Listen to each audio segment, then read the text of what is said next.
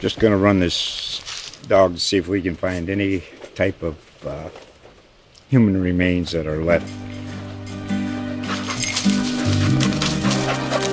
Listen to Where Secrets Go to Die The Disappearance of Derek Hennigan. From the Detroit Free Press, a new podcast set in the woods of Michigan's Upper Peninsula. Available on Apple, Spotify, Freep.com, or wherever you get your podcasts.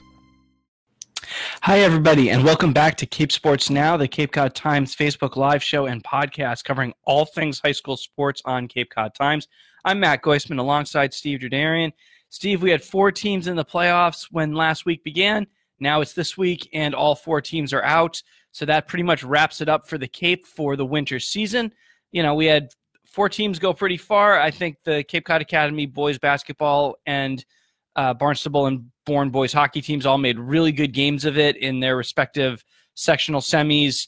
The Falmouth girls had a bit more of a struggle against Notre Dame Academy, but overall it was it was a good postseason run, I think, for local teams. Yeah, I mean, when you look at the teams that had close games, I mean, all of them had chances to win, and Yeah. I think coming in knew they had chances to win. Falmouth girls, bit of a stretch, you know, coming in as the number 15, going against A a team that won a state champion and a team that won a state championship two years ago. So and they'd lost you twice by Yeah. a pretty wide margin. It was a stretch, but you know, for the most part, I think we had some thrilling action this week, and especially if you're the Barnstable boys hockey team, seeing Duxbury Mhm. pretty much cruise to the final, or cruise to the final yesterday. Um, you know that you pretty much left it out there, and might as well have been the second best team in D1 South. definitely. You know, I so since this is it, we thought we'd do something a little different this week where we're each going to break down a couple of our favorite stories and storylines from this winter, stuff that we're we really enjoyed covering, teams that we think are teams to watch for next year. Uh, you know, we've got the preseason for the spring is going to start up on the 18th. That's next Monday, and then there's a full 10 games after uh, 10 days after that before games can begin on the 28th, uh, unless your boys golf, which will start a little bit earlier. I think the 24th, so end of next week. Uh, so right now we're just going to wrap up the winter, uh, and then when we come back, uh, we're going to be off next week, and then we'll be back in two weeks. We'll start looking ahead to what we're who we think could really shine this spring. Uh, but let's start with basketball, if that's all right. Yeah, just one quick note there: girls golf for the uh, spring. Girls golf, excuse me. But yes, let's get into basketball for the I time. I think they were both spring sports at one point. At one then- point, yeah, but the boys are in the fall. the No, I'm older spring. No, it's so- okay. uh, yeah, girls, my bad. Uh, so for basketball, I, I mean, the team I had the most fun covering was the Cape Cod Academy boys. I don't think anybody's too surprised about that. They went 19 and four this year. They didn't win the Cape and Islands League, uh, but they were the last basketball team standing on all of Cape Cod. They were only the only team that made it to a neutral site game, meaning the semifinals or sectional finals. You know, and I was at that Cohasset game, and Cohasset had definitely more height, better balance between its forwards and its guards, and as much speed, if not maybe a little bit more than that. And CCA still was in three points of a South Sectional final appearance. It really came down to, you know, back to back turnovers on in the final minute that didn't help, and then they only shot five for 14 at the free throw line, which has been a problem of theirs all year. And if either of those things are a little bit better, maybe they win that game. Maybe they're the only team to from the Cape to beat a South Shore League team this year. Could they have beaten Abington? Abington beat Cohasset by 15. I'm not so sure about that. But this team was just super fun to watch. Best squad from CCA since 2012.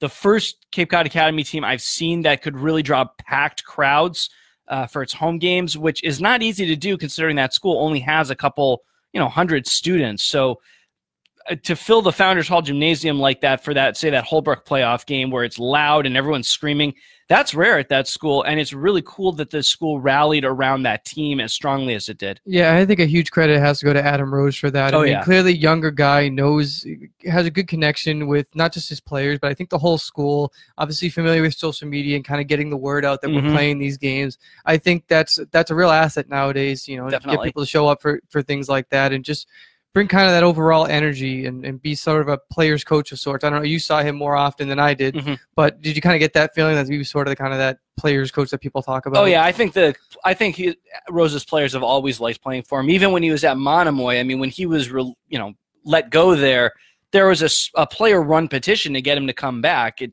didn't work, so he wound up at Cape Cod Academy. But yeah, I, I think he always has had a, an ability to reach out and connect with his players. I also think that uh, it helped that the girls basketball team really rallied around the success of the boys team. You know, I saw girls players and uh, girls head coach uh, Catherine Marvulo at all the games. When I would interview them, you know, when I was able to cover the CCA girls, sometimes they would mention, you know, the boys are doing really well. We feel like we need to step it up as well. So I think that helped get the message out as well, bring more fans, create more of a sense of, of school spirit around this team. You know, and looking ahead to next year, there's no reason they can't do this again. I mean, everybody in theory is going to come back. Monomoy is going to lose Chris Hall and Isaiah Stafford. Nantucket's losing Victor Gammaroni and several other seniors. I think the Cape and Islands League Small is going to be wide open for CCA to win. Really, what I th- I think they need to do is just develop another uh, forward. I think that's kind of their biggest gap. Andrew James is a guaranteed starter this year or next year, but I kind of think of him as more of a small forward or a power forward at best. They kind of need that real big man, like a real center. I think probably that's going to be Devin Daniels. I he didn't fill up the stat sheet against Cohasset, but I thought he defended really well. He helped rebound. He didn't let Cohasset's uh, two bigs, who were also their senior captains, uh, Mahoney and, and Albanese, I believe were their last names. You know, they combined for 23 points. You know, low low double digits for each of them, which, considering the height advantage they had, that's a real good defensive performance. So among the starters for next year, I know it's going to be James, Alex Marchant, Jane Greenleaf, assuming they're all back. So then whether it's Daniels and Cam Pulse or AJ Lusty or Chris Kenny, um, I kind of like the the Daniels Lusty combination the most.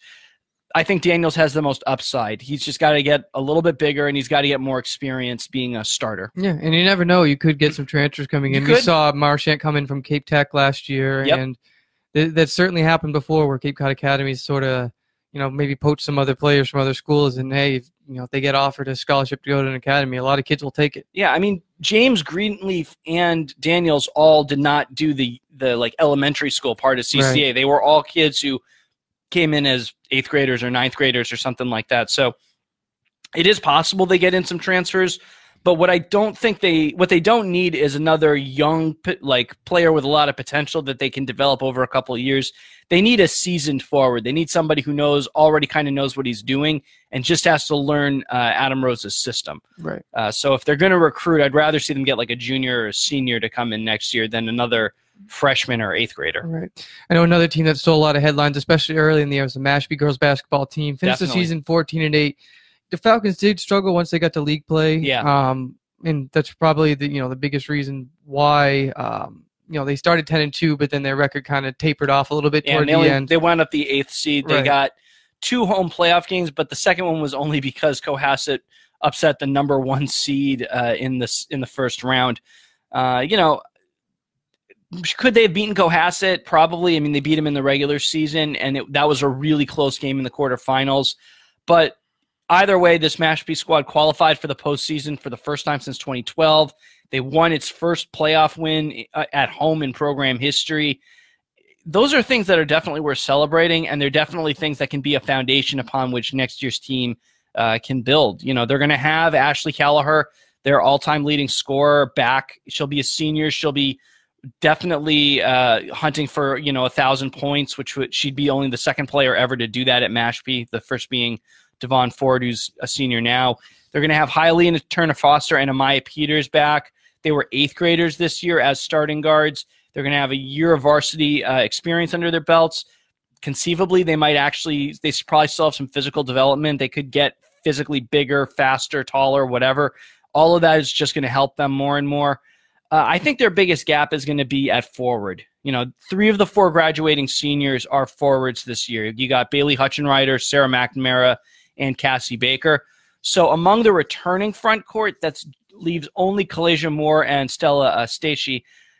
I'm not sure you can get away with small ball and just starting one forward in the South Shore League.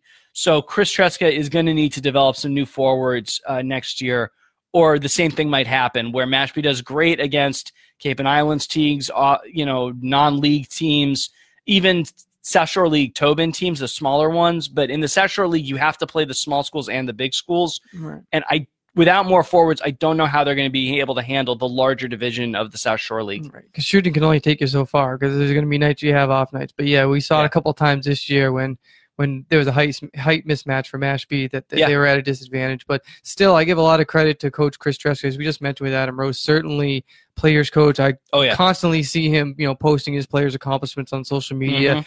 You know, he, he he's trying to build the program from the base up, and in you know three, I believe three years, four years, he's really turned that team Yeah. into a winner and a team that would only win a few games, you know, beforehand. And there was a game I covered this year where he wasn't there, and they played. I mean, straight up worse. I mean, they didn't know what they were doing with their defense. They, it was really a struggle to score points. They almost lost to a team that had only like six kids on the team and like one or two wins.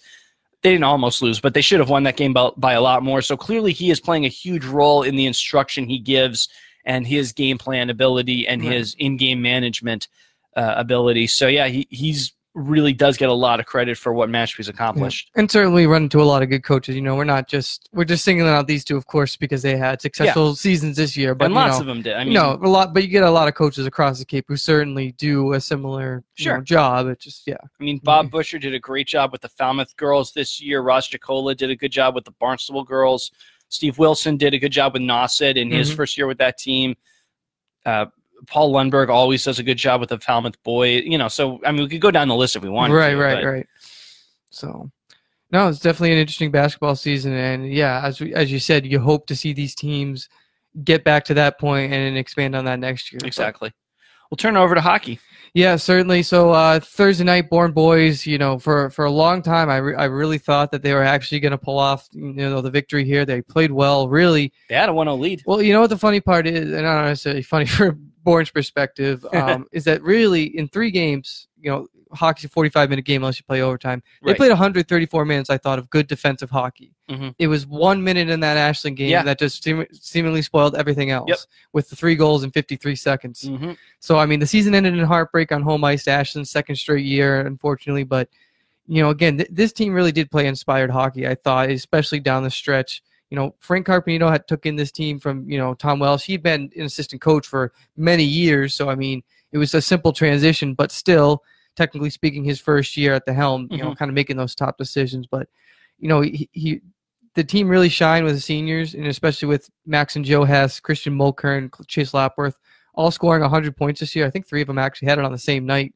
Uh, yeah, I Um, believe that's correct. so you know, anytime you have four of those play, I mean, a lot of teams would be lucky to have one or two of those guys Yeah, who, who hit that mark. To have four is is indicative of that group. Mhm. You know, this group won 10 straight games during the regular season at one point. That helped shore up the South Shore League title, or Mm-hmm. excuse me, the South Coast Conference title. Um, they also won the Canal Cup for the second straight year, which that's a big impact. You know, uh, considering that Sandwich kind of dominated that rivalry in the early part of the decade and Mhm. even the early, you know, 2000s. Yep. So I mean, to see Bourne win two in a row shows th- there's a good, you know, back and forth now, and it's one of our favorite games every year. You know, they meet only once, and Definitely. uh, it's a fun time to watch. But um, you know, this team scored 100 goals during the regular season. Played tremendous again. Played that tremendous defense. Only gave up one goal in its first two tournament games, and then it was just that three goal span in, Mhm. in a 4-3 loss that made the difference. Um, they still have some great talent coming back. You know, Mike Benito is one of those guys, and not just because he scored two goals against Ashland, but Mhm. really all season long, Frank, Coach Frank Carpino said he's just one of those guys who really just brings the same hard nosed effort day in and day out. I wouldn't be surprised if the junior now next year as a senior as a captain Mhm. next year. Um, also had another goal in the tournament. Um, fellow uh, junior Kyle McGuire, goaltender, is going to be back as well. I think he's he played really well in stretches this year, and I don't think you can blame a lot of the Ashland loss on him. I, I you know, the goals are going to go in against a really talented team. Yeah. You know, it happens. Um, but he's a kid who seemingly is able to shake off bad games and come back even stronger. So we'll see how that turns out. And then you get Owen Lapworth, a sophomore, had a really great playoff run. I think had four points Mhm. um, total in the uh, postseason. So even though the Canalmen are going to have a lot of gaps to fill, you know, close to 10 seniors, um, I think they can definitely, you know, maintain some success and contend for the SEC title. The problem's going to be whether or not they can continue building on the ladder because, you know, they got to the first round a few years ago, they lost. They got to the quarterfinals last year Mhm.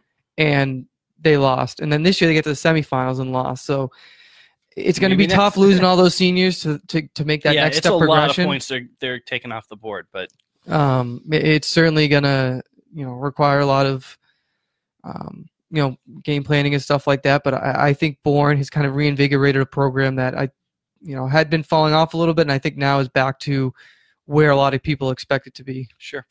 Nice honorable mention, I think, for the Barnstable boys hockey team. Mean, they made the semifinals. They lost in double overtime to number one seed Duxbury. I think they were definitely a team that was playing its best hockey at the end of the regular season, winning the Coach Melchiona showdown, and then in the playoffs. You know, they they beat Falmouth this year, which is a. I don't think that had happened for this senior class. Mhm. Uh, so another team that's definitely losing some talent, but another team that had a really great season. Yeah, absolutely. I mean, they again, like I said at the top of the show, you know, given how Duxbury beat Franklin three nothing in yesterday's final, Mhm. Barnstable could very well be playing in the state semifinal this week. If you Mhm. look at it, you know, they beat Franklin in last year's playoffs. They beat them one nothing this year. Um, it would have been a tough, you know, tough ass to try to beat that Franklin team again, but nonetheless, you know, certainly they can look and say, "Hey, we belonged in that tournament. We belonged," you know, right there at the end, and they did. They, they, they had both teams had a lot of chances in that overtime, Mhm. and then the second overtime when it went to three on three. So, um, you know, tough way for, for, for it to end. Guys like Jack Cordero, Sean and Brendan Jones, the seniors there, but there's tons of talent coming back with this Yeah. team too, especially with you know junior alternate alternate captain Brian Fry. Yep. going to be real strong in the wings. Um, goalie Connor Higgins, only a sophomore, really played out of his mind at the end of the year when we weren't really sure for a long time Yeah. who's going to get the playoff start. But clearly, that position's his now with Yeah, Eddie Donovan ask you about graduating. Eddie Donovan's graduating the senior, so um, it'll be interesting. And then Jack's younger brother Chris is going to be back too, and Chris Jack had a ton of points this year. absolutely. And Twenty, I think twenty points or something like that. you know, I could see him trying to become a leader as well, just like his older brother. Mhm. And then you got Jack Longwell, a guy who I I think is likely to be a captain next year. We'll see. You know, teams got to make those decisions. Mhm. You know, in the, in the future, but um, yeah, I think Barnstable still has a lot to look forward to, and I and I think they're going to be a contender for the next couple of years. Very cool. On the girls' side, I mean, the ACL was stacked this year, Atlantic Coast League, and I think we had two teams that that were really had great seasons that were real fun to watch. Yeah, I mean, Falmouth and DY girls clearly, you know, if the talent can stay there for both of those programs, which we've seen has been a little bit of an issue. We've Yeah. seen like teams like Sandwich get poached in the past Mhm. for, for players from prep school.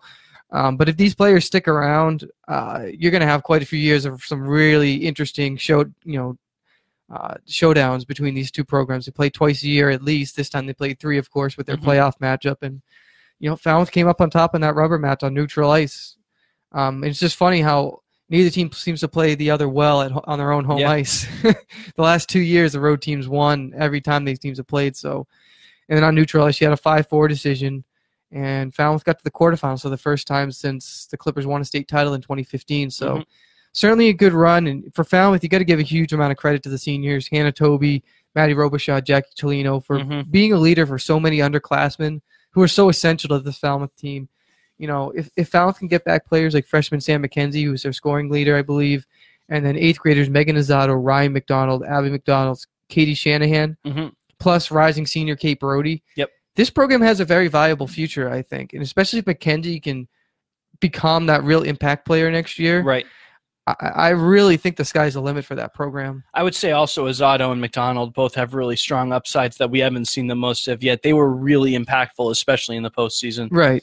I wouldn't say they necessarily have the same star power as the Gaffins, but at the same time, not many players do. Right, exactly. so that might get overshadowed a little bit. But eighth graders playing as well as they did this year is actually a you know tremendous accomplishment. Mm-hmm. I, I think both of them are going again are going to be key to the future, assuming they they stick around too, because th- believe it or not, that jump from eighth grade to ninth grade year could be huge. Oh, yeah. and so forth. You know, throughout their varsity Mm-hmm. So. Um, we'll see where they go there. Uh, and then they got an eighth grade goalie, Lucy Armour, too. So if the goaltending situation is stable, Right. you know, you, could have a uh, could make another run at this thing next Mhm. year. DY, it's really all the questions. McGaffins will stick around. You know, Sam Johnson told me a couple weeks ago that they said they want to stick around for his senior for Johnson's senior year. Mhm. So we'll see if that you know pans out. You know, Tesla Bell, the goalie, was a freshman this year, played in the postseason, so you, you could have your goaltender back again for you know a bunch more years. Mhm. And then you also have the Holmes trio. You know, Lily, Chase, and Phoebe. Yep. All of them are are not going to be or not seniors this year, so likely will be back again. So there's certainly talent that's sticking around for DY. Right. The question is, if really for both of these programs, is can they build their JVs and build that depth back up? Mhm. Um, you know, the good news is I think youth programs, especially now, there's a huge emphasis on girls hockey and trying to build that sport. Mhm. But that obviously takes a few years to kind of pan out and, and to see that increased participation. I think Right. honestly now I think you're seeing the the product of a downturn maybe in girls hockey. There weren't as many players interested. I think now they're trying to reverse that trend and get more people interested. I agree. you know, you see young girls watch the uh, the the Olympic game last year with US beating Canada. Yep. Well, one of the most highly watched Olympic hockey games of all time. for sure. um, certainly, that's a role model for a lot of players, and I think it's inspired a lot of people. And you hope that kind of helps invigorate those programs because you don't want to necessarily be relying on eighth graders year in and year out. You Right. want them to grow and develop at the JV level, and hopefully, and, and a lot of these players play club too. Right. Make no illusion about that. But right. And if you have that depth, that also can pay off in having more lines that you can play in and out of the game. I mean, one of DY's biggest issues is they had one real offensive, you know, forward line, and then kind of a second line they could rotate in, and after that, that was kind of it. So they were just subbing in two lines back and forth, and that'll tire any team out. and they all got to play special teams too. Yeah. Well, Falmouth had the same problem though. They really only had, you know, maybe two lines at best. And you really, if you can get a third or ideally a fourth, but that's a little bit rare and at the high school level, then you really can play hard everybody all the time. If you only have two lines that you're subbing between, you got to manage time much more carefully because you don't want your teams dead in the third period, which we've seen. I mean, we've seen it in girls hockey. I've seen in boys hockey. The St. John Paul team when they lost in the postseason, they were their depth issues definitely they looked dead at the end of the third. I mean, that's why they need to develop more youth players, have more of an influx of talent coming in and ready to play at the varsity level. Right. So I'll do it for hockey. Um, we'll talk about wrestling real quickly. Certainly, Connor Keegan, I think, the one Sandwich, wrestler, oh, yeah. you know, call it a top Cape wrestler to win not just a D3 sex or South sectional title at 120 pounds, also winning. Well, actually, that's six sectional champions. Is six made six straight years Mhm. that Sandwich has gotten a sectional champion. A lot of S's in there. I just- Yeah, I got a little tied up there for a second. Um, but then he took down defending uh, state champion Christian Rivas to save his 4-3 decision. Um, facing an opponent that only gave up two points all season, you know that that's pretty impressive. No matter how you cut it. Mhm. Um, Keegan is, and his brother Kevin should be back, and I expect both will be determined to make it, you know, further in the All-State tournament, and then the ultimate goal is make it to New England and be one of the best.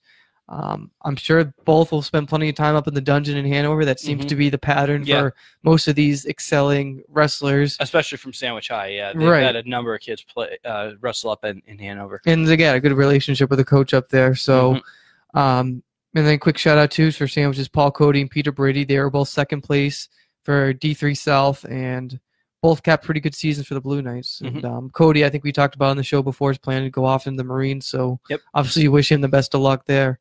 Uh, I think he's gonna be shipping out in uh, August or something like that. So Hope he stays safe. indeed, You know, we'll turn over to swimming. This is going to shock probably literally nobody, but my pick is the Nantucket boys uh, team. I mean, just what an unbelievable season for the Whalers. An undefeated regular season, which is pretty much par for the course for them. The first South sectional title in school history. They finished second in state, which is the highest finish in program history. They won three individual state titles. I I really don't think a state championship was possible given you know Wayland's number of qualifiers. But you could hear when we talked to Tyler Rothke uh, after the tournament when he called into our show. This team walked away from Boston University feeling nothing but pride and joy in what they'd done, and those were well deserved emotions. And I think there's every chance Nantucket could be back next year. I mean, Rothke will be back, Grant Beebe will be back. Same goes for Kevin Johnson, uh, Matt Giacchetti, Aiden Roberts, and Jared O'Connor, all kids who swam or dove, uh, in Matt's case, at the uh, state meet. You know, they're going to lose three seniors, and, and they are big ones. You know, James Tafe, Cooper Norris, Cameron Gottlieb. Tafe, especially, he was part of, he's been a, he's going to be a big loss. He was often the one in individuals that finished behind Rothke. He swam a couple of relays. You know, they're going to need a giant program to compete with Wayland for a state title, and I don't think Nantucket has really ever had that. but no one is going to challenge the Whalers in the Bay Colony Conference. And if they can just develop, you know, maybe a couple more sw- swimmers to replace what they're losing, I think another sectional title and another great performance at state that is very possible. No, absolutely. Um, and you know the girls program put together a pretty good season too. You Girls know, were great. you don't have to. eh, They sometimes maybe get overshadowed, but I mean the depth This that Nantucket boys did. have is certainly unprecedented. And um, but the girls were right, undefeated. They right. finished, I think, in the definitely in the top ten at state. They set several school records this year. I mean, that program is also extremely spro- strong and also hurt a little bit by not being that big of a of a total roster. mhm. Um, switch it over to track real quickly too. Wrap it Um, up, yeah. Yeah, the Nauset girls, you know, outstanding season for my money was I think the best team combined Mhm. when it came to the winter season. Second at the D- D4 state meet, their highest finish in indoor track. Yep. Um, certainly a huge addition with Monique Malcolm Yeah. winning the 55 and the 300 um, in the D4 state meet. But you know, Izzy Nobley and Abby Farrell, both really strong distance runners. They placed in the top five in their respective events, Mm-hmm. and the four x four relay team set a school record. You know, with uh, Rebecca Prenga, Sophie Christopher, Izzy Nobley, and Kara Moore. Yeah. So. Um, that's a big carryover, of course, from cross country. That's always been a real successful program. I think Mhm. was, I think not this past fall, but the year before, I think was like second or something like that I at think, the state uh, meet. Uh, yeah, I mean, two years ago they were sectional champions, or, Right. or cross country and track. It's all a little the terms for the postseason are a little dif- different, Right. but they did. La- I mean, last year, th- this past fall, they were really good, and two years ago, they were they were really, really good. They were like banner raising good. Um, you know, but this Nauset team, like a lot of the teams we've mentioned, they're young. They're going to be back next year. Monique Malcolm was just a uh, a sophomore, I think. Uh, yeah. So was Nobly. So was Christopher. Farrell, Moore, and Pranga. They're all juniors. You know, you look at the final standings in the D4 meet, and Nauset was just two points behind North Reading in the final standings. So one or maybe two more elite runners and a little bit more improvement by the by these six if they all come back. Nauset could win a state title next winter. It is definitely in their within the you know their wheelhouse. Right. And what I like is that you get to see these athletes in the spring too. When you take an athlete like Malcolm, don't be surprised if they try to get her into like long jump and triple jump too. With Yeah. that sprinting speed, that's a huge asset, and you're going to need that to score points in, in the spring because it's not just running events that you know are predominant in indoor. Definitely. Certainly, uh, I'll be interested to see if she steps up and really performs well in field events as well. Mhm. So, and speaking of field events, certainly um, DY's Tiana Basie and Fowles Abby Chorches were worth mentioning. Obviously, Basie, the the Louisville bound senior. Um, fortunate we do get to see her compete again in the spring season. You know, it's not so much of a farewell as it is for other winter sports Yeah. Right. you get to see you know one more season. Um, she won the D4 state title indoors this year with a toss of 40.6, but and then was third at all states, uh, throw a little bit shorter than that. But what was great was that right behind her was Falmouth junior Abby Chorches. hmm Um, she was second at the D4 state meet, fourth at all states, and Chorches actually won up Basie by competing in the New England uh, meet and finishing in the top 10. So Definitely. As I said, should be fun to watch both of those in the in, in the spring. And Chorch is only a junior, is going to be back for senior year. I think certainly if she can make those strides, maybe get to some of Basie's distances, Mhm. there's no reason why she couldn't get an offer to compete at the next level. Definitely. And what's interesting uh, is the spring has a large, a more expanded slate of field events. So the discus in yeah, the discus and the javelin. So we could see these two contributing more. Uh, we can see their names popping up more and more in the spring than we do in the winter, where there's just the shot put's the only indoor event because it'd be kind of dangerous, I think, to throw the javelin in an indoor track. well, you also have the high jump, and Well, yeah, sometimes you have the long jump indoors. It depends on which schools. I don't think they count it towards the right, but you anymore. definitely don't have the triple jump, Right. which is a spring only thing. So Yeah, so I think that'll just about wrap it up for the winter. It's a warm day out, so it's fitting that this is kind of the end of our yeah, of our winter hopefully season we're wrap up. through it. It seems like maybe we're through it, and, and we're spared a little bit this winter. Not not as bad as you know. Remember all those power outages last year, so. Uh, Although yesterday the lights were out because of the rainstorm down on Main true. Street, so, but at least it wasn't as cold. you never know. You never know. So uh, if you missed any of this live show, you can check it out on our Facebook page, uh, Cape Cod Times Facebook page. You can also go to Cape Cod Times slash Cape Sports now to listen to the show. Um, you can download the podcast on uh, Google, Apple, Android devices, all that stuff. And uh, you can also find uh, follow us on Twitter. I'm at Steve underscore Derdarian. My last name's D E R D E R I A N. And I'm at Matt Goisman CCT. That's M A T T G O I S M A N C C T. We're going to be taking a little hiatus next week, but we should be back uh, the next following Monday with a uh, Yeah, on the 25th. for the uh, start of spring sports. Should Absolutely. be See you then. Just gonna run this dog to see if we can find any type of uh, human remains that are left. Listen to Where Secrets Go to Die The Disappearance of Derek Hennigan. From the Detroit Free Press, a new podcast set in the woods of Michigan's Upper Peninsula. Available on Apple, Spotify, Freep.com, or wherever you get your podcasts.